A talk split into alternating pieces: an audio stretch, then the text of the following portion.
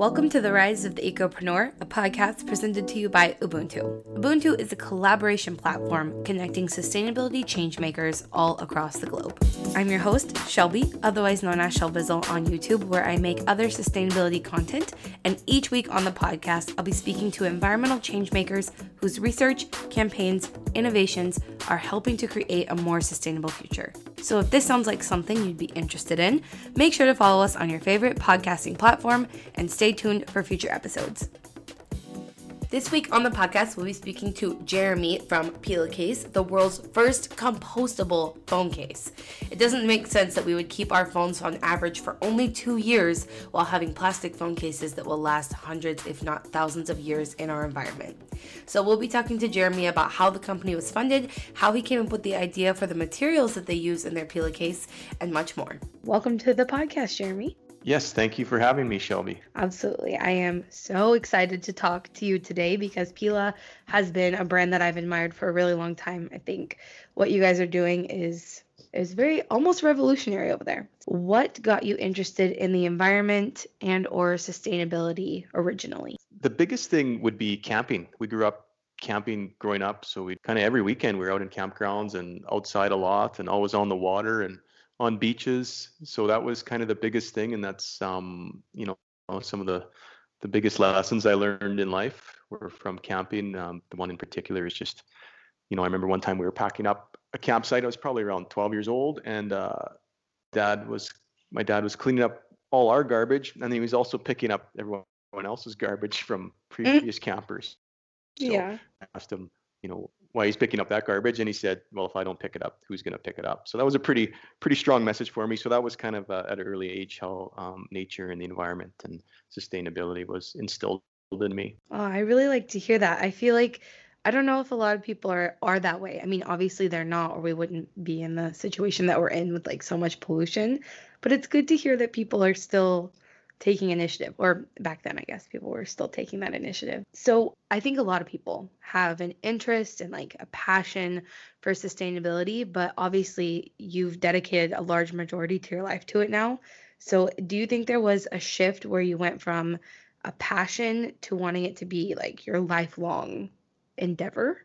Yeah there was it was kind of a slow it took a long time. There's a saying, I think it was Steve Jobs saying that it's it's hard to you can't connect the dots looking forward. You can only connect the dots looking back. And then when I look on look back on certain points in my life, um, it starts to click. You know, in, in flax and, and sustainability and camping and uh, waste free and stuff like that. Kind of all pulls together. And and mm-hmm. uh, and of course timing as far as uh, you know just where we are and where consumers are and where society is uh, uh, you know, around on sustainability and where we're at with that. More like a slow progression than like a one moment in time sort of thing. I I can definitely yeah. relate to that. Yeah, for sure. Okay, well, obviously we want to talk about Pela, but first I want to know a little bit about um, what you did before Pela because it's kind of a newish company um, or at least it, it's growing to be a, like a bigger company at the moment. And so I'm wondering, did you go to school for environmental things? Did you work in the environmental realm before you started Pela? Yeah, I actually went to the University of Saskatchewan here in Canada and uh, studied agriculture, so soil science and environmental science. That's um, kind of when I learned more about flax in general and just about the environment. And um, then for the last, oh, I worked for 17 years as an environmental consultant. That was my full time job. So basically, cleaning up contaminated sites is what we did, and and mm-hmm. environmental assessments on site. So that's uh, the environmental side as well from a from a technical perspective. 17 years. I didn't realize it was that that long that you were a consultant. Yeah. That's really cool. You probably yeah. have seen a lot of really neat things. Yeah, it's uh, I have seen a lot of neat things. It's it's certainly changed a lot in, in 17 years, but um, mm-hmm. Yeah, no, it's good to see. And so I kind of worked on Pela, uh, you know, in the evenings and on the weekends with my wife and and uh, family helping out. And then it wasn't until I I found a team and got help um, with Matt uh, and uh, a few of other of our team members. It just really started to grow and, and blossom from there. We can go ahead and figure out how that all started because you're saying you did it as like a side job for a while. When mm-hmm. did that start? Like when did you come up with the idea and where did the idea come from? Yeah, so actually the when I talk, when I say it's a long, a long story, it's been there for a, a long time. It's actually started when I was about 10 years old. I remember driving through the Canadian prairies at harvest time. So we're, you know, floating down the highway in my dad's big old white Buick, and um, it was starting to get dark out, and we could see the horizon was glowing orange ahead of us. And then we came over this hill, and I could see all these fields on fire, like these big balls of fire in the field. Mm. And the reason I remember it is because it was I was scared, like it was an eerie feeling seeing that at night and the fire. Yeah. So I asked my dad what was going on, and um, and he said, well, the farmers are burning their flax straw. He said because it's the the fiber in the straw is so strong that it gets caught up on their equipment, so they end up burning it. And I said, well, if it's that strong, it must be good for something. And he, he said, well, when you get older, maybe you can think of something. So that was kind of always uh, in the back of my head, thinking about how can we uh, use this waste product and just in general looking at things from a, a, different lens like where is there waste in other areas and how can we um, use in quotation waste products and how can we um, create less waste with our consumer products and that is definitely like a long span to remember something. But yeah. I, that's my favorite part of like the whole company is that you had an idea so long ago that you were able to make into such, like I said, like a basically a revolutionary product, a compostable phone case. But when you talk about the farmers burning the flax straw, is it because they were harvesting it for for some other part of the flax? Yeah, exactly. In Canada, we grow flax for the oil seed. So we grow the most uh, oilseed flax in the world. So the farmers don't really care about the flax straw. All they care about is the seed. And then, uh, but in Europe, they grow flax for the actual straw, for the fiber in the straw. So mummies, you know, were wrapped in linen. So linen is made from flax fiber. So it's been around and used for thousands of years.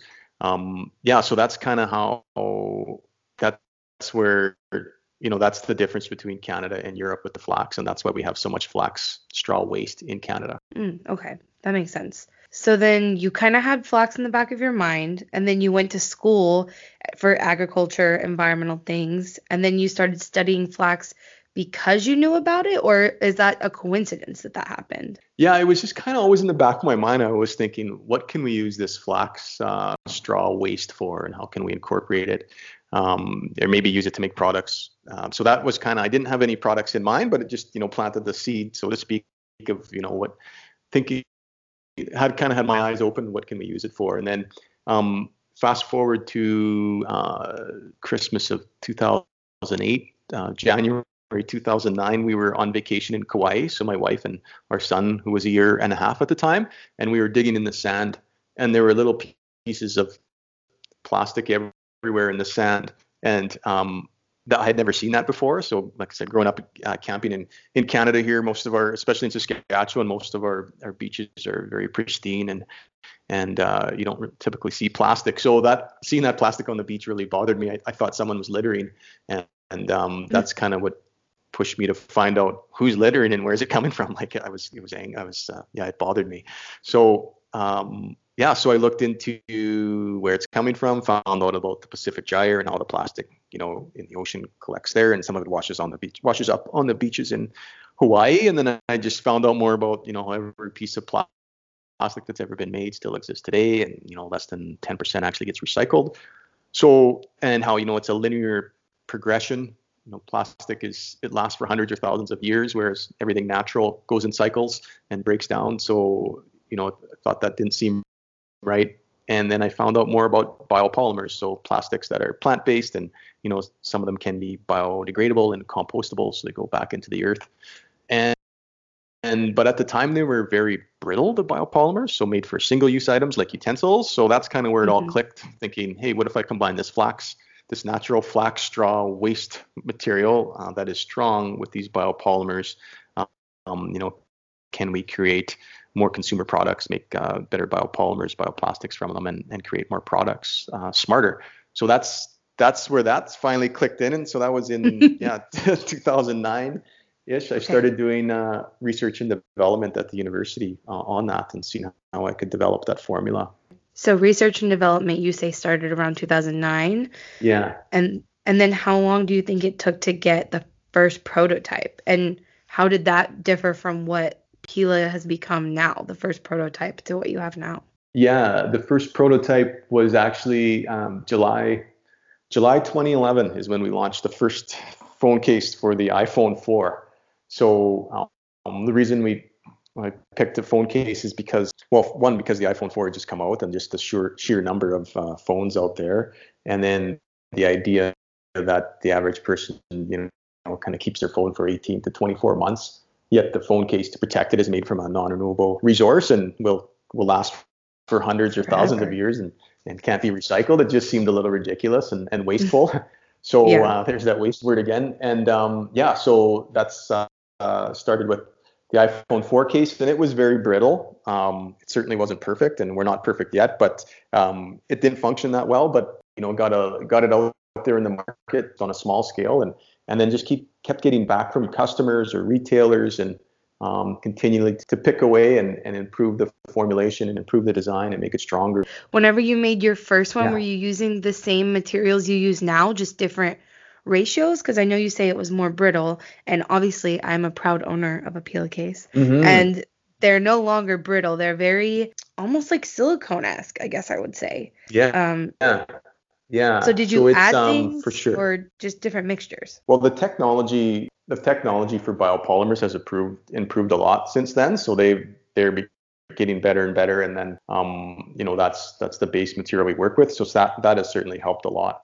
Um, but the very first ones I made was literally it was uh, you know we had beeswax and cornstarch and flax and all mixing it together and trying different formulations. It was it was uh, pretty funny uh, to get it get it to work. So and then um, that was for the for the very first crude prototypes. And then like I said, we worked with different base materials. And as as the bioplastics and biopolymers get better, we can uh, really use that as our our base and, and uh, we can make better consumer products I see. As well from that and incorporate flax into it. Yeah. That definitely makes sense. I love can you can see the flax. If anybody who's listening doesn't already have a Peel case, you should get one.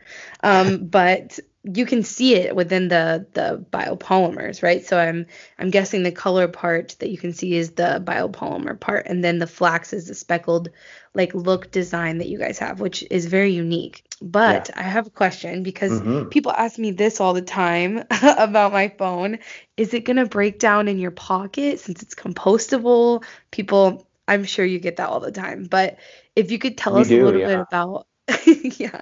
If you could tell us the balance between building a product that is compostable but also will last, you know, throughout its lifetime. Yeah, for sure. So we, we do get that question a lot and it's it's only compostable in a composting environment. So you need, you know, moisture and temperature and basically microorganisms um, basically feed on the case on the so that's um that's where what you need. So it won't break down in your pocket. It only breaks down, you know, in a composting environment. We've mm-hmm. actually had some customers who've had them since like 2012, and uh, they're still still on their phones. They still have the first iPhone and uh, a soft uh, Pela case on it, and it still still functions and still works. So that's uh, that's pretty neat. Wow. And then the flax, yeah, the flax is a big part of it. The the aesthetics and the look. You know, one of the things we wanted to do is put create some emotion behind a phone case and um, you know have people be proud of it but it also have people talk about it and help help spread the word. And and um, you know at the very least if it gets people talking about maybe we'll see your case and see that it looks different and um, you know it starts a conversation about maybe more sustainable ways to make products and and maybe it inspires them to do something great or just to think about um, things differently and just make small steps to to try and you know make your products more sustainable. And you guys also, aside from them being compostable, like in your backyard or industrial, you also have a take back program, right? Could you tell us a little bit about that? Yeah, we're really excited about that. So the way we are looking at it is taking complete responsibility from our for our products. So and seeing our product as an asset throughout its life cycle. Um, you know, we want it to be made with the you know the smartest freshest um, you know materials we can use most sustainable materials. Um, during its life we want it to provide the most maximum value. Like it has to function as a product. It has to work really well and, and last long because if it doesn't if it breaks down within a week or two um, while you're using it that's not very valuable and that's not very sustainable either. So and then the end of the life we want it to have a graceful end of life. So it's um, you know either composted or if you don't have access to compost uh, facilities or backyard compost, you can send it back to us, and and um, we can grind it up and turn it into other products. So second or third generation phone cases, or um, you know other products down the road that we we're working on. But then ultimately, it's compostable, goes back into the ground, grows more, more plants, create more products from the plants. So that's the the full life cycle that we're shooting for. We're not quite there yet, but that's our goal. Um, and um, but certainly implementing that take back program and seeing seeing that product as an asset, like all the energy, all all the materials that went into that case, if we can still salvage some of them and, and use them a second time or a third time, that's what we're really excited about. Obviously, you know, there's nobody else out there doing the same thing you guys are. So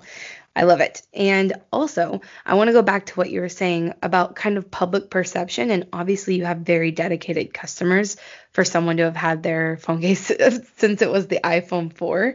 So I was wondering if you could tell us a little bit about the public uh, reception to what Pela is and if the business has developed like in a speed that you expected or if it's done, you know, more or less. Yeah. Okay.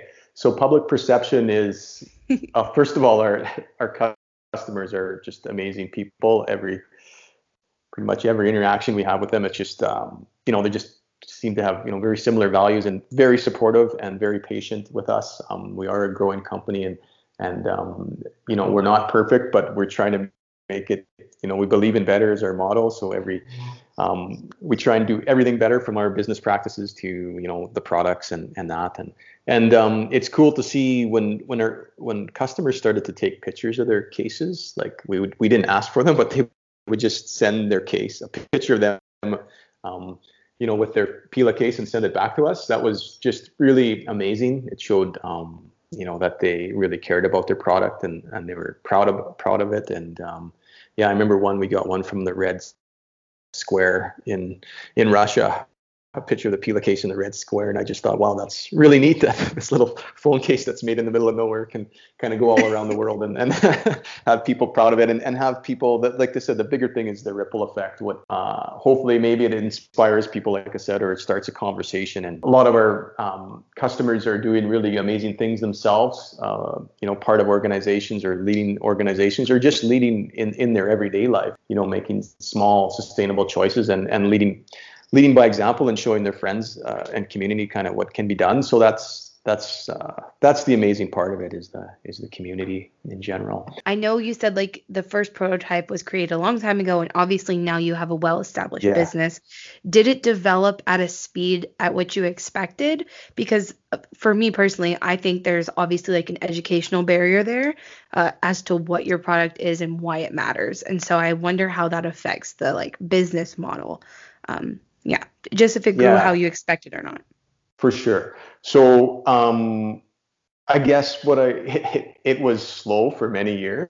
So from 2011 to 2015, 2016, like that's kind of when I, you know, up until I had uh, found help uh, and the right partners and teammates, um, that's when it really started to pick up. So, but then ever since then, once we found our audience and our customers, um, it really took off. Um, like so that part of it. The first part was slower than I thought, and the second part has been a lot faster. And our community is building um, super fast, and and uh, you know a lot of it is you know just the timing, the, the plastics in the news that we're seeing, and and um, so it's exciting. It feels like the wave is uh, getting bigger and bigger. We were maybe ahead of the wave for a, a long time, but um, the sustainability wave is getting larger, and um, yeah, we're just trying to hang on and and uh, and ride it so we can keep creating uh, more sustainable product. Well, I love that. I think you did catch the wave probably at the exact right time. I find that that's happened with a couple other companies. I think I mentioned to you I talked to Emma from Final Straw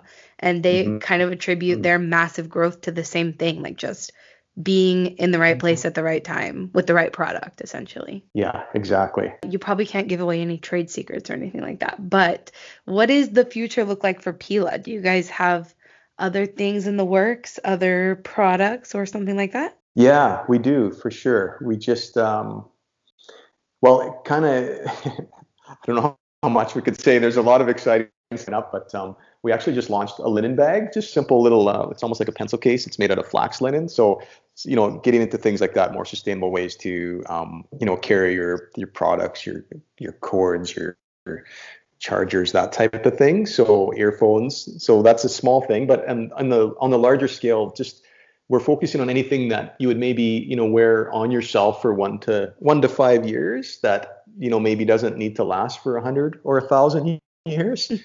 exactly. And then uh, so kind of anything around that, and trying to trying to use.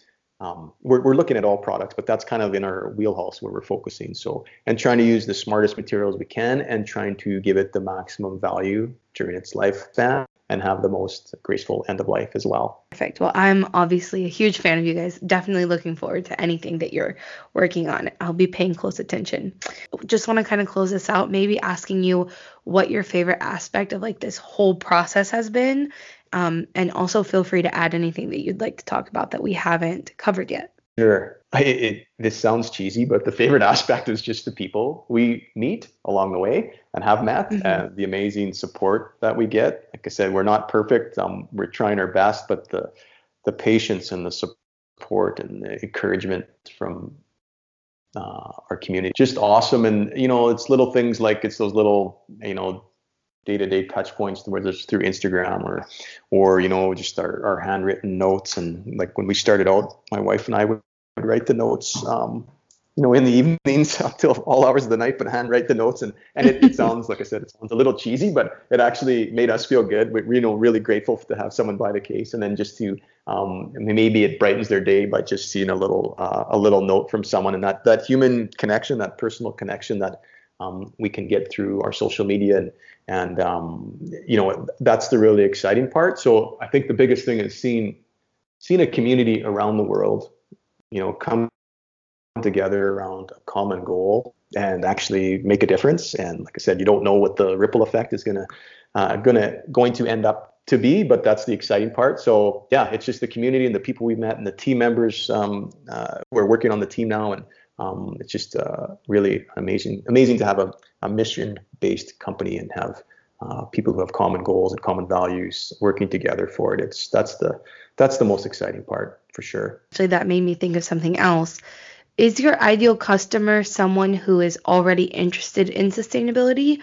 Or do you guys also like think about people who don't really know about it and kind of take that step to educate them or do you think your space is more people who are already aware because i don't know the, a compostable phone case is kind of like next level a little bit i would say um, but yeah what's your mm-hmm. perspective mm-hmm. on that well a little of both i think you know we have our early fans who are more um, you know living that lifestyle but we're starting to branch out more into a mass uh, demographic and that's the exciting part too is where we can maybe uh, just just get people just to think about things a little bit more and, and provide options more sustainable options um, for the for products. You know as we reach expand out into like larger communities you know we need to make a product. It can't just be eco-friendly and not function.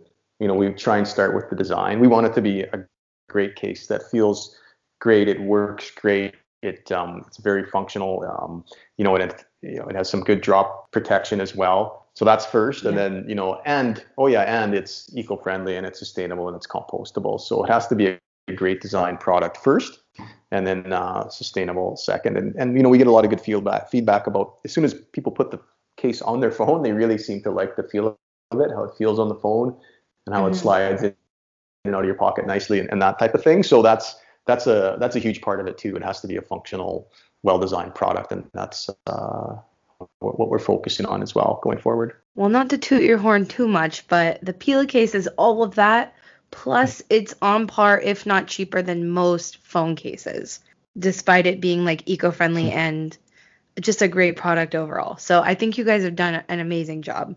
Yeah, that's great. No, thanks. The other thing I wanted to mention is just how we're, you know, one more thing is just how we support, um, you know, for-purpose organizations, which is really neat, like Save the Waves and, and Surfrider and Oceana and 1% for the Planet. So you know, seeing a product, uh, our product as a vehicle for good, and um, that's a really neat part of the business that it, that we're all really proud of here at Pela as well. How can we use this product to promote other great organizations as well? So excited about that. So yeah, so thanks for all your support, Shelby. Appreciate it. Definitely. Yeah, just a shout out for myself. I've raised over eighteen hundred dollars for a World Wildlife Fund through my ambassador um, link through you guys. So that's been amazing. And you guys do do so much good. So if you don't already have a Pela phone case, great, maybe you think about getting work. one.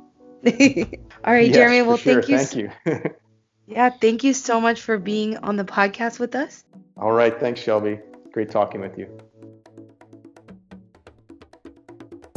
Again, today's episode of the podcast has been with Jeremy from Pela Case. I really hope you enjoyed this episode of the podcast. And if you did, it would mean the world to us if you left us a review on iTunes. It really helps us gauge what you're enjoying and what you'd like to see more of. If you found this episode of the podcast particularly interesting, please do share it with your friends and family on social media. Also, if you have any suggestions for the podcast and who you'd like to see as a guest, feel free to reach out to me on Instagram at Shelbizzle, S H E L B I Z L E E E or you can send me an email at podcast at Ubuntoo, U-B-U-N-T-O-O dot com. I'm your host, Shelby, and thanks for listening, and we'll see you next week.